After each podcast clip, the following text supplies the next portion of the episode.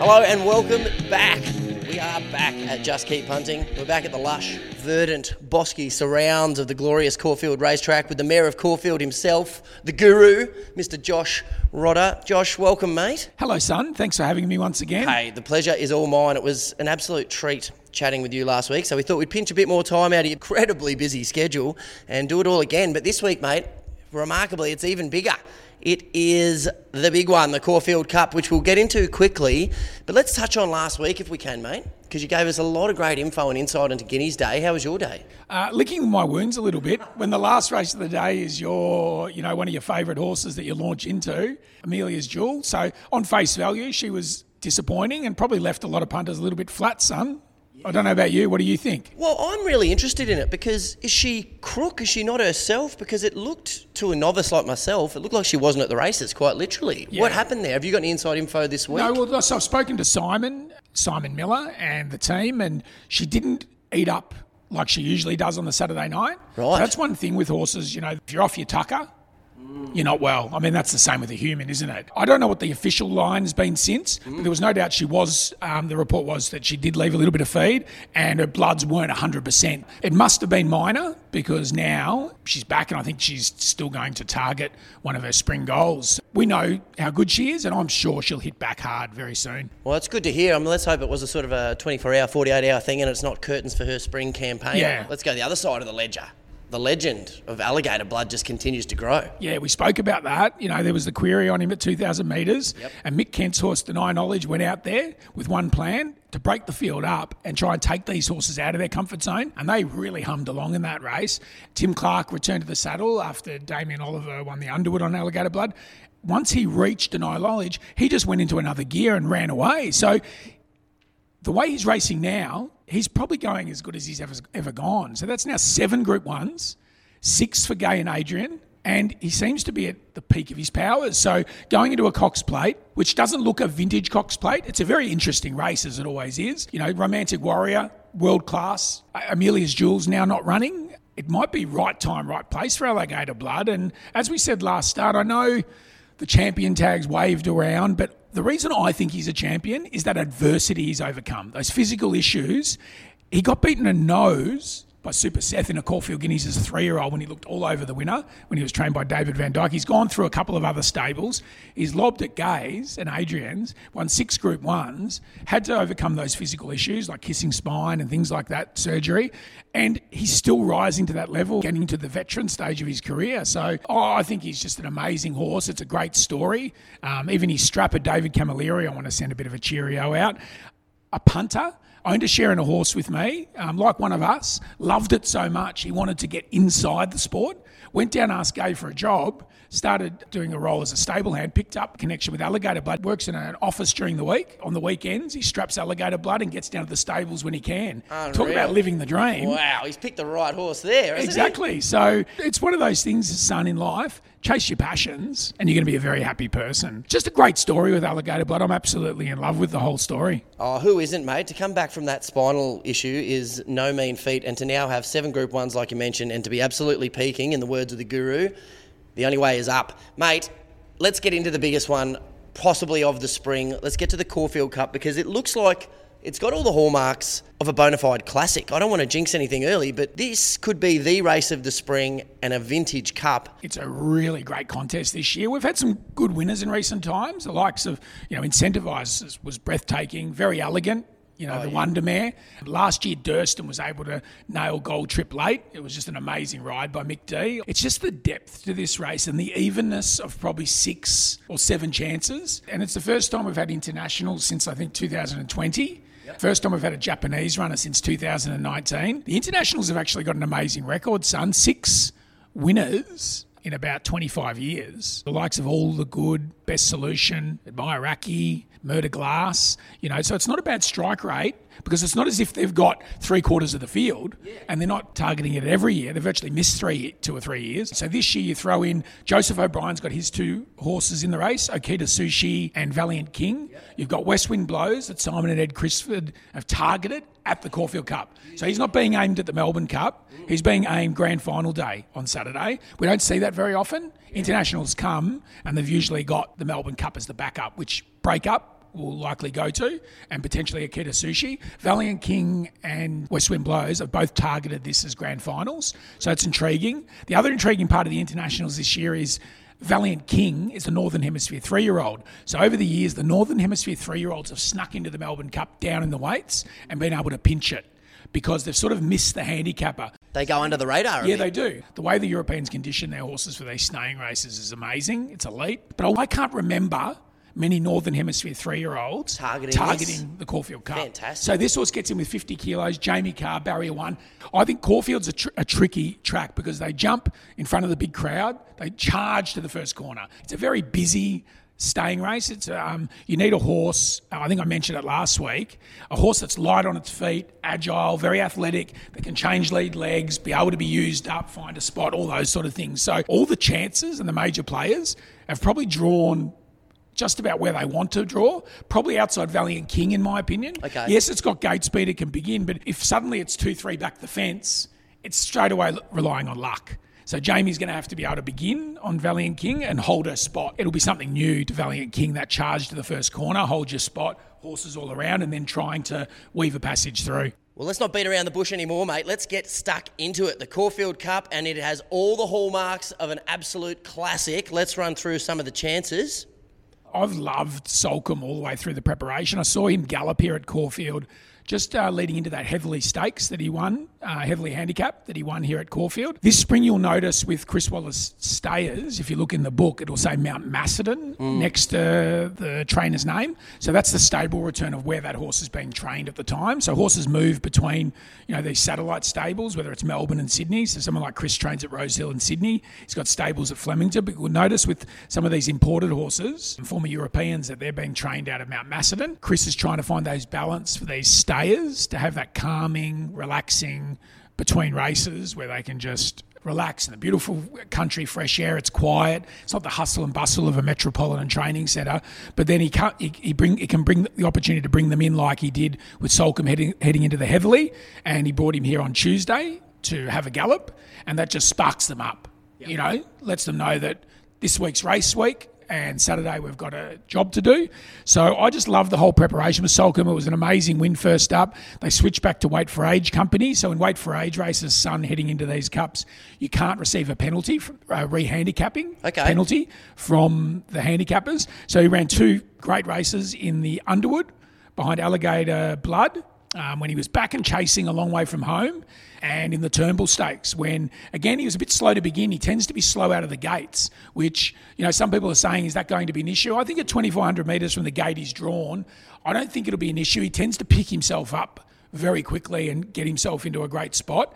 But I think the way the race will be run tomorrow, Craig's got some great options to stay away from the fence, get on the back of the horse to beat.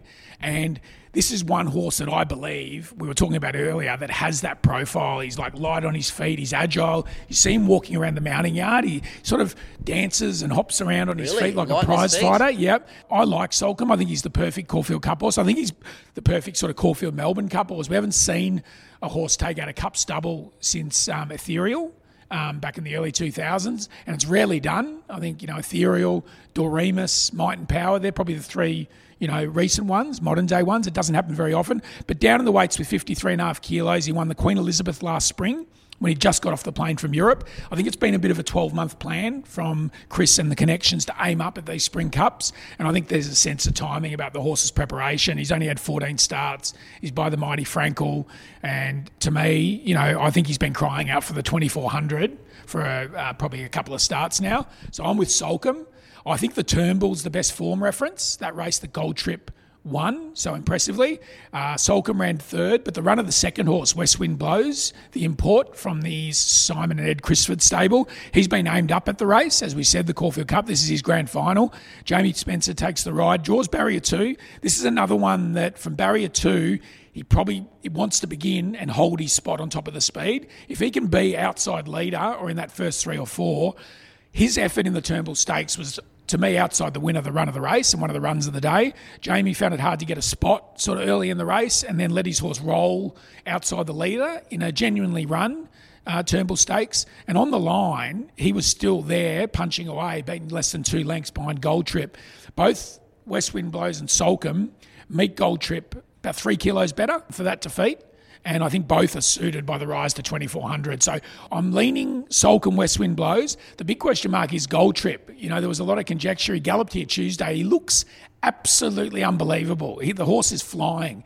What a decision to make. You've got a horse, a Melbourne Cup winner, that's won a Turnbull Stakes like it did, to make a decision am I going to run in the Caulfield Cup or miss it and go to the Cox Plate? And then do we go to the Melbourne Cup? What a great position to be in for the owners and the stable. Yeah, not going to feel too sorry for them. Exactly. I don't feel sorry for them, but it's an amazing position to be in. not a bad headache to yeah. have, mate. So he's drawn barrier 11. Ben Melham takes the ride because Mark Zahra was already committed to without a fight. So Gold Trip's humming.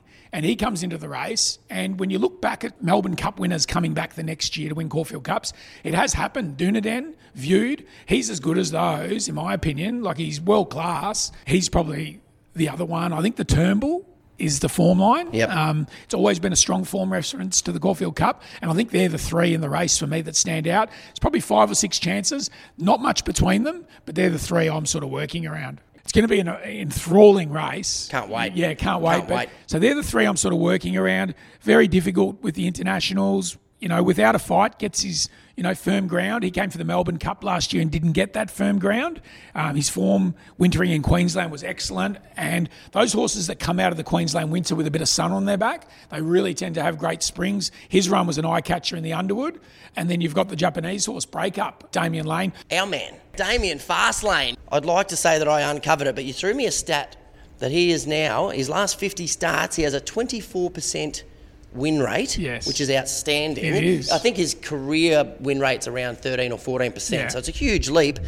How's the prep? Competed in the marathon. Unbelievable. Yeah, as did Mitch Freedman, the Toorak winning trainer of attrition. Did he? Um, I think maybe Daniel Stackhouse, another jockey, went round in the marathon. Mate, fair You might have to recovery get session. the microphone and run next to one of these guys one day. I son. tell you what, I'll sit, I'll sit at the finishing line, mate. Yeah. No chance. I'm more chance of eating a marathon dimmy. And it was sub three hours too. And you know, with all due respect, not the longest of strides on our man. So going at a decent clip. I'll tell you what. Yeah, no, he's had a he's had a fantastic year. You know, the successes in Japan, here. You know, he had a great day on Saturday. I loved his ride on that well-backed favourite Wishlaw Lass. The jockeys were getting off the fence and sort of getting out wide, and he found the fence. Uh, it was a bit of a rack and stack, and got going on the inside of the shortest way home. Kicked off with a win Wednesday, and then another place straight after. Yep. So maybe marathons are the way forward. It is, and he was here on um, Wednesday morning stretching the legs of his Caulfield Cup ride, breakup. Great. So the, the horse from the Mr. Yoshi Oka uh, stable in Japan. So breakup comes here, the first Japanese horse to run since 2019, which was the year that Damian Lane teamed up with Mer de Glace to win the Caulfield Cup and Lys Gracieux to win the Cox Plate. So Damian's got a real understanding of the Japanese thoroughbred and their makeup, you know, their breeding and their their assets. The great thing with these Japanese horses is they've got that fantastic balance between speed and stamina, which is exactly what you need to win a Caulfield Cup. And a marathon. stamina. Yeah, true. His form in Japan, I will say, is hot and cold. Breakup. Okay. It's which Breakup turns up. And the Group 1 races he ran in, I think he started 120 to 1 and 115 to 1. Right. So, he, you know, he's not Group 1 in Japan, but they don't have to be Group 1 to win a Caulfield Cup. The race he won, the Copa Republica Argentina, was a race that Fame Game won. Fame Game came and challenged for the Caulfield Melbourne Cup and was a really well supported fancy in both races. Didn't have a lot of luck in either race, but that's the sort of standard of horse he is, so he's not going to be far away. Cheval Grand also won a Copa Republica Argentina and he became a Japan Cup winner. So the race he won at Tokyo this time last year is is the right sort of form. So if he brought that form to Saturday, he's going to be right in it. But I think he'll run that sort of Delta Blues run that he ran in the Caulfield Cup before he won the Melbourne Cup, where he settles, you know, sort of not far off the speed. He's, he's sort of really grinding home strongly and putting the writing on the wall for the Melbourne Cup. That's my opinion. But, um, you know, drawn well for Damian Lane gives him options. These Japanese horses are versatile. He can take a position up on the speed. And as I said, he's got speed and stamina, and he'll be really grinding away. And Damian's got the option of riding him aggressively, and he'll run out the trip. So, enthralling race, as I said, you know, we've run through some of the major chances, and there's reasons why they can and can't win, isn't there? And no doubt something else will bloody pip them, and that's Exactly. that. Hey, I'm going to put you on the spot here. It's rare as hen's teeth. Can Soulcombe do the Cups double? I think he can. It really depends what the penalty is. Um, so what happens with the winner of the Caulfield Cup? The uh, Racing Victoria handicappers are able to re-handicap the horse. So, like we were saying earlier, they can only handicap that horse on the exposed form they've got at the time they do the weights. Once that horse starts winning handicap races and showing that it's too good for that weight, they can add weight. So whoever wins the Caulfield Cup is eligible for re-handicap. So what re-handicap Soulcombe gets is probably going to be crucial to if he can win the Melbourne Cup because carrying weight in a Caulfield Cup is completely different gravy to telling, carrying weight in the Melbourne Cup. So, but it's a chance. Yeah, yeah. The narrative's there. Yeah, I love it. I think I he's the it. perfect Caulfield Melbourne Cup horse, and um, it'll be interesting to see how it all plays out in the, in the coming weeks. I love it, mate. It's a huge race day with 10 on the card, obviously. Is there any other sort of feature races that you can give us any inside info on? Yeah, yeah. One of my better bets of the day, I think, is in the Tristarc. I really like Say Magique, race seven. She's had the two runs back from a spell for Grahame Begg. Grahame Begg's got a real knack with these fillies at targeting like a little grand final. Doesn't necessarily have to be a Group One and having them cherry ripe on the day. He won this race with Bonanova in 1999 and uh, went on to win the Emirates Stakes. This um, filly's always shown great ability. Second to win secret uh, in the Coolmore up the straight. Two runs back of being good. I, I liked her last start, but when I saw her in the mounting yard, I thought, oh, you need one more run. Right. So it comes here third up, 1400, drawn well. Mickey D gets in well. The set weights and penalties with 55 kilos. She's a 96 raider, and I thought she was a really good play. I thought the best value bet on the card came up in the next race, race eight.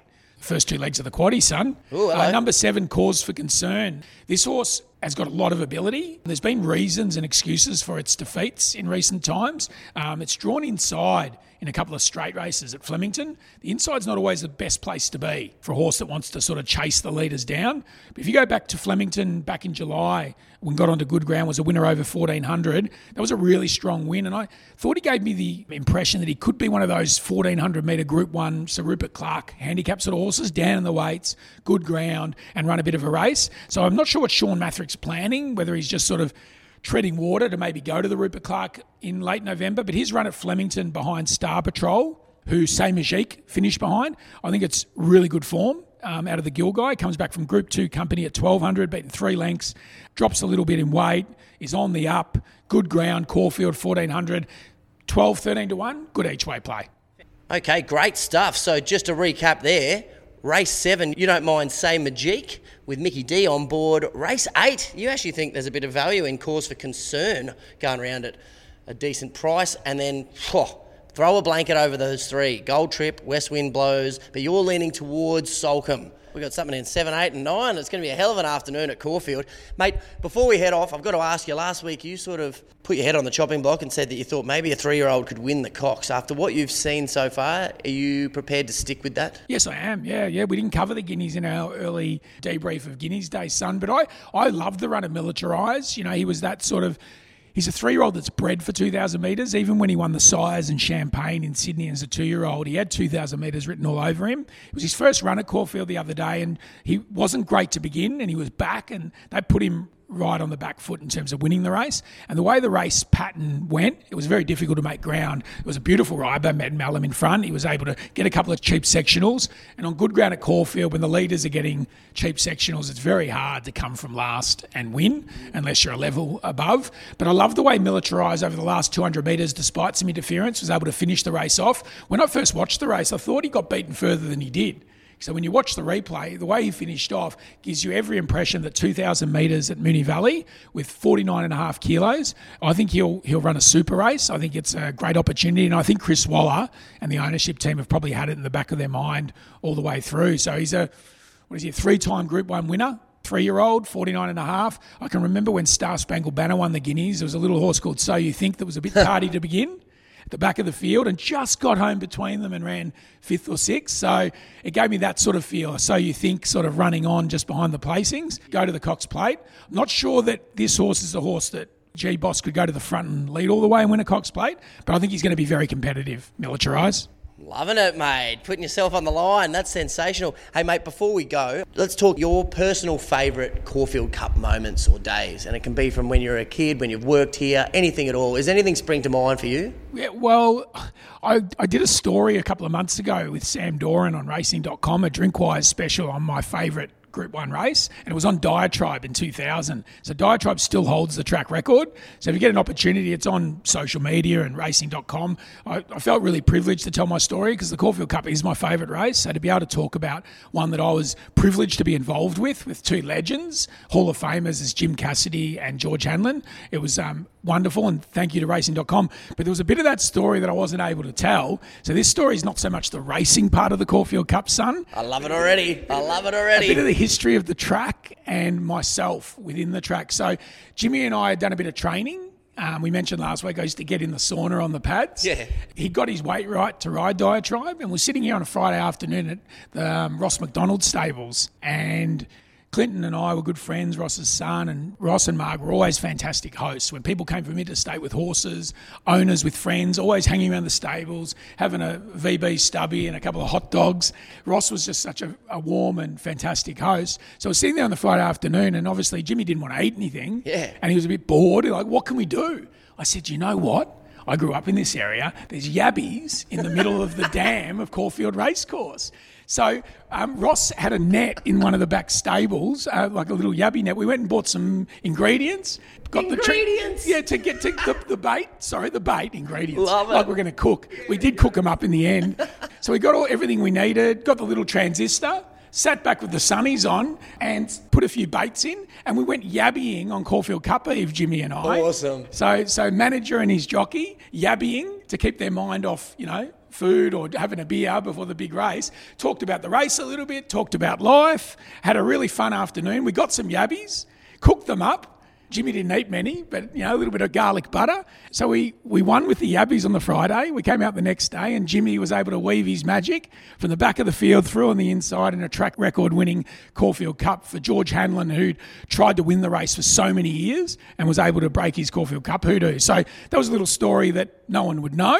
Not necessarily about the Caulfield Cup race itself, but a, a Caulfield Cup race preparation and um, some of the things that you can do here at Caulfield. I think these days you can always see someone throwing a line in there to catch a fish. Only if they want to win and set a track record the next right. day, mate. So, uh, that was one of my fondest memories, um, yabbying with the pumper on race eve before the Caulfield Cup was run and won. That is fantastic, Guru. That is one of the greats. I would love nothing more though than he rocks up the next morning and goes in for the weigh and they go, mate, you're slightly over. He just shoots you death at those fucking yabbies. Got me. All right, mate. It's been an absolute pleasure talking with you. You said earlier, follow your passions in life. I want to follow you around because you're the most passionate bloke I know when it comes to horse racing, and I've loved every second of this. I could do it all day, but we've got to get going. So until Saturday, mate, I'm hoping to see you out here. But uh, to everyone listening, thanks for listening. Thanks for your time again, Guru. Cannot thank you enough, and good luck on Saturday. Keep shining, son. Happy racing to all. Legend.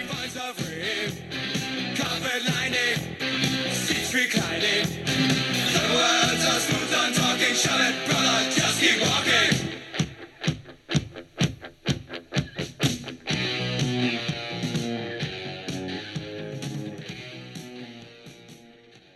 Yabbying with the pumper on race eve before the Caulfield Cup was run and won.